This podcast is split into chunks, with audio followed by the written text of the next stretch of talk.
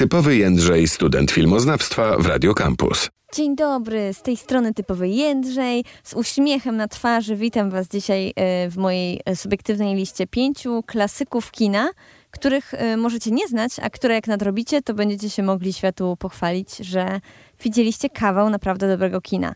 Co ważne, w sporej większości tych filmów tematem głównym są super babeczki, super kobiety mm, i ponadto e, większość, albo chyba w sumie nawet wszystkie z tych pięciu filmów możecie legalnie obejrzeć w sieci na e, serwisach streamingowych. Pierwszy tytuł, jaki dla Was przygotowałam, to Bulwar Zachodzącego Słońca, e, rok 1950, więc e, kino klasyczne w pełni. E, film w reżyserii Billy'ego Waldera, który urodził się w Suchej Beskidzkiej, więc tutaj polska strong, jak zwykle.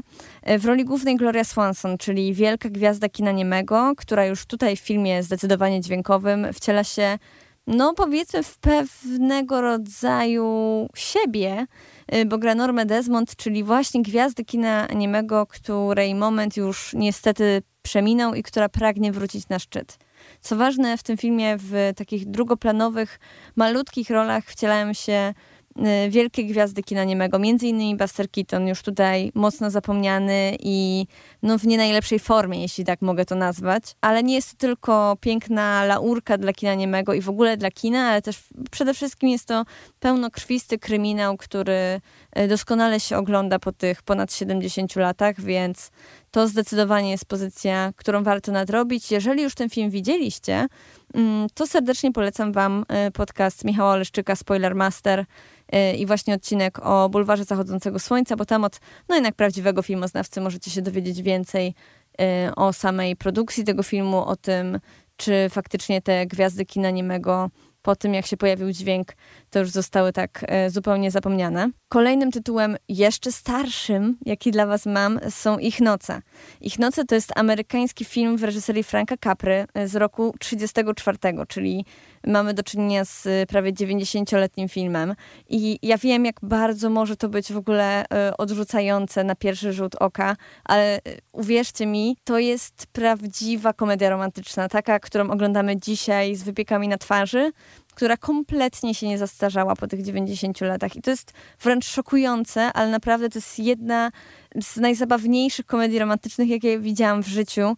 Mm, tutaj e, w, w jednej z głównych ról absolutny amant w ogóle tamtych czasów, czyli Clark Gable.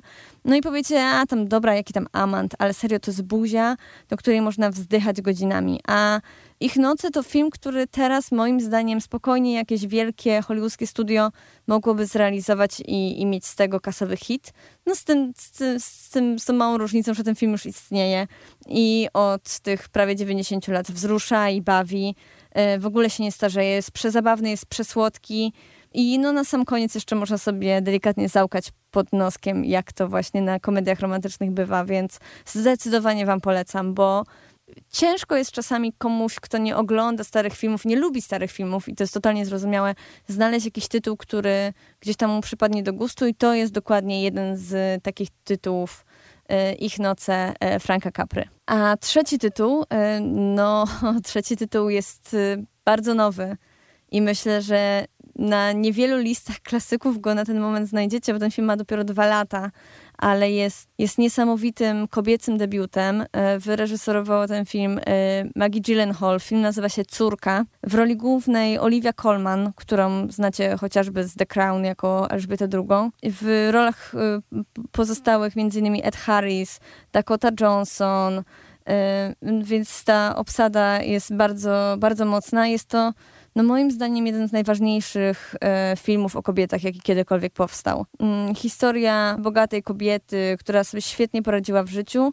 która na wakacjach, obserwując pewną turystkę, w tej roli właśnie Dakota Johnson, i jej córkę zaczyna mieć takie rozkminy na temat swojego no niekoniecznie udanego tak naprawdę macierzyństwa. Film zdobył trzy nominacje do Oscara. I jak na debiut reżyserski, naprawdę czapki z głów. Yy, przepiękne kino, bardzo kobiece, bardzo mocne, yy, gdzieś tam zostawiające pole do refleksji zarówno tym kobietom, które zdecydowały się na macierzyństwo i tym, które z wielu powodów yy, na to macierzyństwo się nie zdecydowały. Bardzo, bardzo polecam. Piękne kino, y, gdzieś tam zmuszające nas do zastanowienia się, zwłaszcza nas kobiety, co tu dużo mówić. Typowy Jędrzej, student filmoznawstwa w Radio Campus. E, dzisiaj przedstawiam Wam listę subiektywnych, oczywiście, tam wiecie, z mojej perspektywy, klasyków y, filmów, w których pojawiają się fajne babki, które prawdopodobnie nie znacie i warto je poznać, bo dzięki temu możecie się pochwalić światu, że zobaczyliście kawał naprawdę dobrego kina. Mieliśmy film z 1950, mieliśmy film z 1934, więc nie pozostaje nam nic innego, jak przez dwie godziny y, patrzeć na męczeństwo Joanny Dark, y, czyli jeden z ostatnich niemych filmów Dreyera. Karl Theodor Dreyer, y, rok 1928, więc już schyłek y, epoki kina niemego, ale Męczeństwo Janny Dark w tym schyłku powstało i jest jednym z arcydzieł kina niemego. I ja wiem, co wy sobie teraz myślicie, słuchacie tego i myślicie, co, co ta baba oszalała, jakie, jakie, jakie kino nieme, kto by to chciał oglądać? Sprawdźcie to, naprawdę sprawdźcie to jedność czasu, akcji i miejsca. Oglądamy po prostu umieranie Joanny Dark na żywo. Jest to mega gruby film, robi kolosalne wrażenie dalej po tych po prostu prawie 100 latach. Jeśli znajdziecie to w jakimś kinie, co w największych miastach w Polsce się zdarza i to wcale nie jest takie rzadkie, to naprawdę obejrzyjcie to na y, dużym ekranie, często z muzyką na żywo.